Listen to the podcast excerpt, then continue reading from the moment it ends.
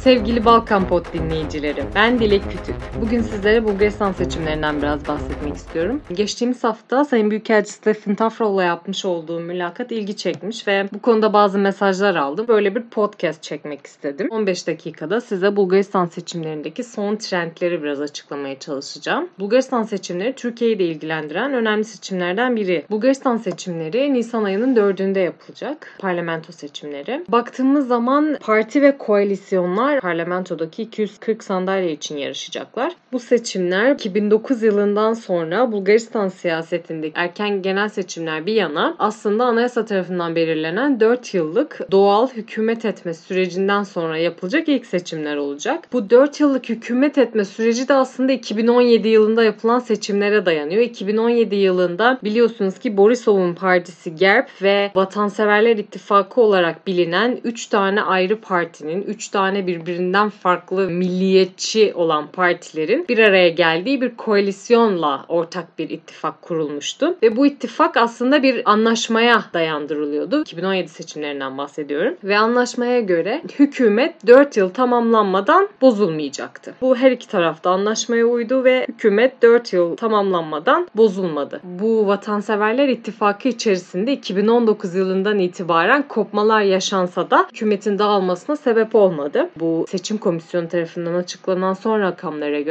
seçimlere 22 parti ve 8 koalisyon katılacak. Bu seçimlerde dışarıdan da oy kullanma imkanı söz konusu. Bulgaristan Dışişleri Bakanlığı tarafından verilen rakamlara göre 69 ülkede 465 seçim sandığında dışarıda yaşayan Bulgaristan vatandaşları oy kullanabilecek. Tabii ki de bu dışarıda açılacak sandıkların 35 tanesi Türkiye'de açılacak. Türk olan Bulgaristan vatandaşlarının bu konuya da eleştirileri mevcut. Çünkü kendilerine yetersiz geldiğini söylüyorlar bu sandıkların. Aslında baktığımız zaman 350 bine yakın Türk olan Bulgaristan vatandaşının Türkiye'de yaşadığını düşünürsek 35 sandık gerçekten de az bir rakam. Burada yaşayan Bulgaristan vatandaşı Türkler Bulgaristan seçimlerine ilgilidirler. Yani organizasyon ve seçim sandıklarında görevlendirme vesaire gibi konularda da gerçekten iyi bir organizasyon süreci söz konusudur. Bulgaristan'da 2020 yazı itibariyle protestolar başladı. Bu protestolar 3 aydan fazla bir süre devam etti. Bulgaristan'ın çeşitli yerlerinde. Bu protestoların temel sebebi aslında Boyko Borisov'un 11 yıllık hükümeti içerisinde yapmış olduğu yolsuzluklar, işte bazı bakanların karışmış olduğu yolsuzluklar ve bunlara verilen cevapların yetersiz olması, halkın artık Borisov iktidarından beklentisinin gittikçe düşmesi, Covid-19 tedbirleri, ekonominin bozulması ve diğer taraftan da gençler arasındaki işsizlik oranı oranının her geçen gün daha da artması. Aslında bunlar temel sebepler. Fakat burada en önemli sebep bazı tartışmalı iş adamlarının Bulgaristan hükümetine direkt müdahale ettiği yönünde bazı iddialar söz konusu. Hatta bunu Bulgaristan Cumhurbaşkanı Rumen Radev de söylüyordu. Rumen Radev zaten biliyorsunuz BSP'nin yani Bulgaristan Sosyalist Partisi'nin adayıydı ve BSP'nin başarısıydı aslında bu Rumen Radev'in Cumhurbaşkanı seçilmesi. Bir iki başlılık da söz konusu burada. Bir tarafta protestoları destekleyen Cumhurbaşkanı, diğer tarafta bu protestoları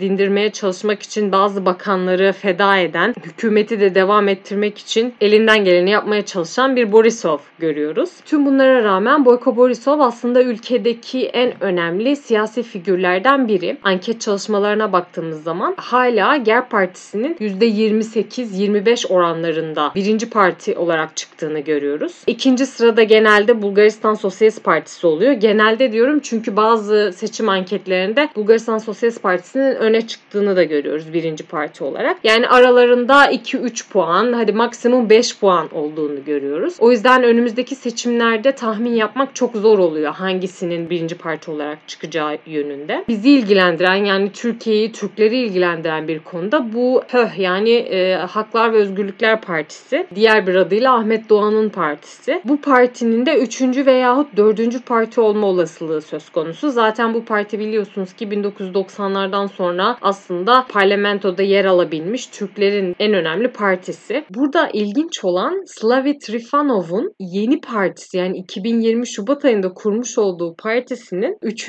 veyahut 4. sıraya yerleşmesi. Çok kısa bir süre içerisinde gerçekten ülkenin 3. en büyük partisi pozisyonuna gelmiş olması. Burada şuna dikkat çekmek istiyorum. Slavi Trifanov aslında sevilen, sayılan, değer gören, showman dediğimiz, dünyanın çeşitli yerlerinde konserler vermiş önemli bir sanat insanı. Ve bu kişinin Bulgaristan'da siyasete girmesi ve girer girmez ülkenin üçüncü büyük partisi olması şu anki anket sonuçlarına göre söylüyorum. Aslında Bulgaristan'daki protest oyların ne kadar fazla olduğunu da gösteren bir durum. Bir de Slavi Trifanov'un hem Bulgaristan Sosyalist Partisi'ne hem de Borisov'un GERB Partisi'ne karşı bir mesafesi de söz konusu. Yapmış olduğu açıklamaları izlediğiniz zaman her iki partiye de mesafeli olduğunu, aslında teknokrat bir hükümetle yönetmek istediğini söyleyen, ülkede yeni bir açılıma ihtiyaç olduğunu belirten bir sanatçı aslında kendisi. Yapılan açıklamalarında bunlara ağırlık verdiğini görüyoruz. Tabi burada Türklerin Partisi olarak bilinen dediğimiz gibi Haklar ve Özgürlükler Partisi de ülkenin ya üçüncü ya da dördüncü partisi olacaktır. Fakat bu HÖH'e yönelik yapılan bazı açıklamalar da söz konusu. Hem GERB tarafından hem de BSP tarafından yani Bulgaristan Sosyalist Partisi tarafından. Her ikisi de HÖH'e karşı aslında biraz mesafeli. Aslında HÖH'le net olarak koalisyon kurup kurmama yönünde açıklamaları söz konusu değil. Çünkü zaten protestoların temelinde HÖH Partisi içerisinde yer alan Bulgaristan'ın en önemli iş adamı, medya patronu olarak bilinen Delyan Pevski'nin varlığı. Delyan Pevski protestolarda da çok fazla gündeme gelen bir isim. Çünkü kendisinin Bulgaristan hükümetine direkt müdahale ettiği yönünde bazı spekülasyonlar var.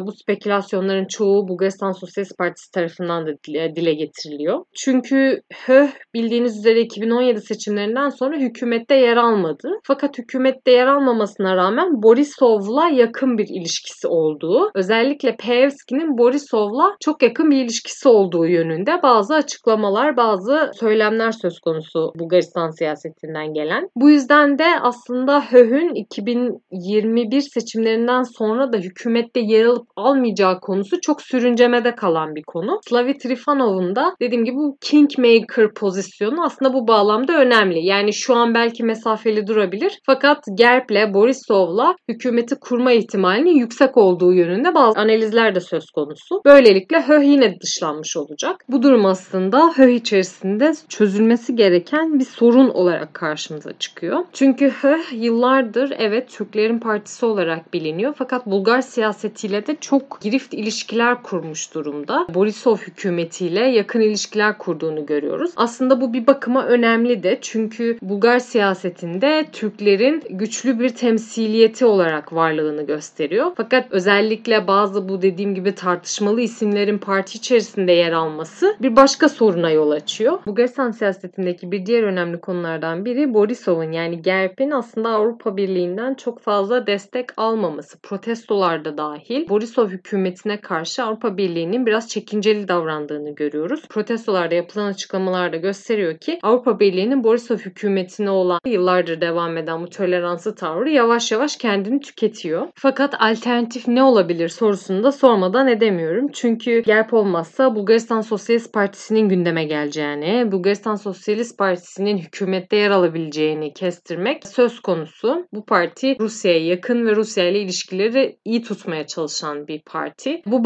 bağlamda düşündüğümüz zaman aslında yeni alternatiflere yöneldiğini görüyoruz Avrupa Birliği'nin. Özellikle bu Demokratik Bulgaristan gibi oluşunun yani evet Bulgaristan'ın kurucusu Hristo Ivanov'un başını çektiği bir koalisyon var bu seçimlerde. Belki bu ufak tefek koalisyonlarla birlikte Slavi Trifanov'un partisinin ön plana çıkması, belli bir oy potansiyeli yakala, yakalanmasına sebep olacaktır. Bunları aslında seçimlerden sonra göreceğiz. Biraz da Bulgaristan siyasetindeki Türklerin durumundan bahsetmek istiyorum. Dediğim gibi Hak ve Özgürlükler Hareketi'nden sonra aslında Bulgaristan'da birçok parti denemesi oldu. Yani bu parti içerisinden çıkan fakat çok kısa bir süre hayatta kalan ve bazı seçimlere gelip bazı seçimlere girmeyen birçok parti oldu. Bunların en önemlisi geçtiğimiz senelerde hayata geçirilen DOST DOST'tu. DOST Partisi 2017 seçimlerine girmiş fakat baraj altında kalmıştı. Bu da şöyle bir sorunu gündeme getiriyor. Evet HÖH'e yönelik bazı şikayetler söz konusu fakat HÖH dışında da bir alternatif üretilemiyor ya da bu alternatiflere Türkler, Bulgaristan'daki Türkler güvenmiyor ya da istemiyor. HÖH bloğunun bozulması da aslında istenmiyor. Diğer taraftan eleştiriler de çok fazla. Oradaki Türkler bu paradoks içerisinde yaşıyor. Sosyal, siyasi ve ekonomik olarak baktığımızda Bulgaristan nüfusunun %10'una yakınının Türk olduğu söyleniyor ve bu %10'luk oran Bulgaristan siyasetinde çok etkili olabilecek, etkili olması gereken bir oran aslında. Yani Bulgarlardan sonra gelen en önemli kimlik, en önemli etnisite Türkler Bulgaristan'da. Bu bağlamda baktığımız zaman HÖH'ün siyasette yer alması önemli. HÖH ne kadar Bulgaristan siyasetinde güçlenirse ve Bulgaristan siyasetinde daha fazla yer edinebilmek için Bulgarlarla daha fazla işbirliği kurarsa o kadar Türklerin sorunlarından uzaklaştığı yönünde bazı şikayetler var. Bunları da kulak ardı etmemek lazım. HÖH Bulgaristan'ın genelinde örgütlenebilmiş bir parti. Türklerin yaşadıkları yerlerin dışında Bulgar Bulgarlara da hitap etmeye çalışan bir parti. HÖH geçmişte bu Türkçe dilinin okullarda seçmeli ders olarak kullanılmasını sağlamıştı. Bu isimlerin kullanılması, Türk isimlerinin kullanılmasını sağlamıştı. İşte bu vatandaşlığını kaybeden insanlar, insanların çoğu